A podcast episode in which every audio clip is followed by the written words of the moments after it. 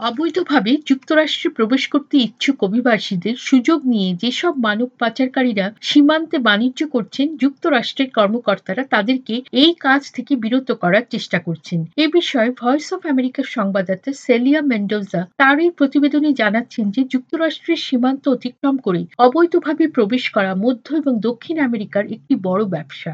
এমন অনেক মানুষ আছেন যারা নিজের দেশে সহিংসতা এবং দারিদ্র্যের হাত থেকে বাঁচতে সীমান্ত পেরিয়ে যুক্তরাষ্ট্রে প্রবেশ করার জন্য তাদের অর্থ এবং জীবনকে বিপজ্জনক মানুষের হাতে তুলে দিতে বাধ্য হচ্ছেন গোয়াতামালার অভিবাসী রোনাল্ডো গ্যালিসিয়া বলেন.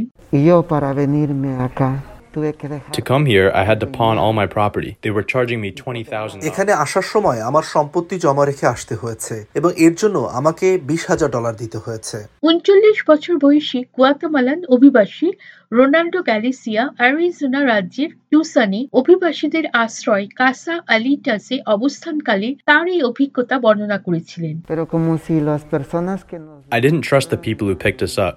They put me in a trunk where I couldn't breathe, and well, thank God because they say all those who go যে লোকেরা আমাকে তুলে নিয়ে এসেছিল তাদের আমি বিশ্বাস করি না। তারা আমাকে এমন একটি ট্রাঙ্কে রেখেছিল যেখানে আমি নিঃশ্বাস নিতে পারছিলাম না এবং আমি সৃষ্টিকর্তাকে ধন্যবাদ জানাই কারণ তারা বলে যে ট্রাঙ্কে করে যাদেরকে পাঠানো হয় তাদের সকলেই মারা যান।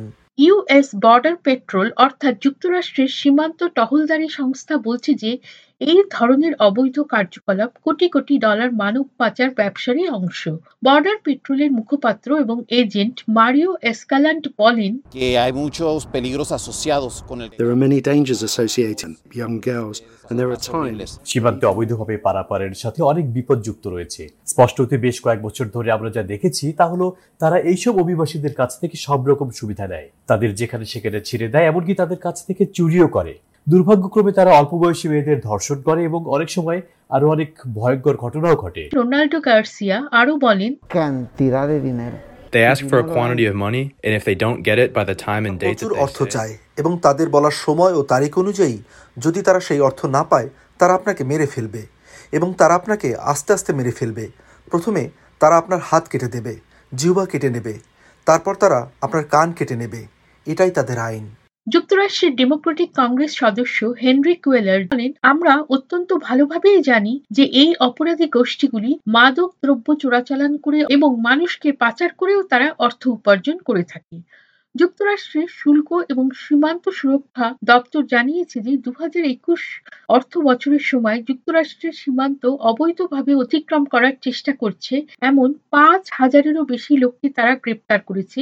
এরকম সব অপরাধীদের দিকেই তারা বেশি করে মনোনিবেশ করছেন দক্ষিণ সীমান্তে সমন্বয়কারী রবার্ট জ্যাকবসন বলেন working intelligence of criminal and economic reasons. আমরা গোয়েন্দা কর্তৃপক্ষ এবং অন্যান্য দেশ থেকে প্রাপ্ত তথ্যের সাথে কাজ করছি এবং নিশ্চিত করতে চাই যে আমরা প্রকৃতপক্ষে সেই সব অপরাধীদের দিকে মনোনিবেশ করি যারা অপরাধজনিত এবং অর্থনৈতিক কারণে সীমান্ত পার করে দেবার নাম করে এইসব অভিবাসীদের শোষণ করছে প্রেসিডেন্ট জো বাইডেন বলেছেন যে তার প্রশাসন বর্তমান পরিস্থিতিতে অবৈধভাবে যুক্তরাষ্ট্রের সীমান্ত অতিক্রম করার থেকে মানুষকে নিরুৎসাহিত করার জন্য চেষ্টা চালাচ্ছে।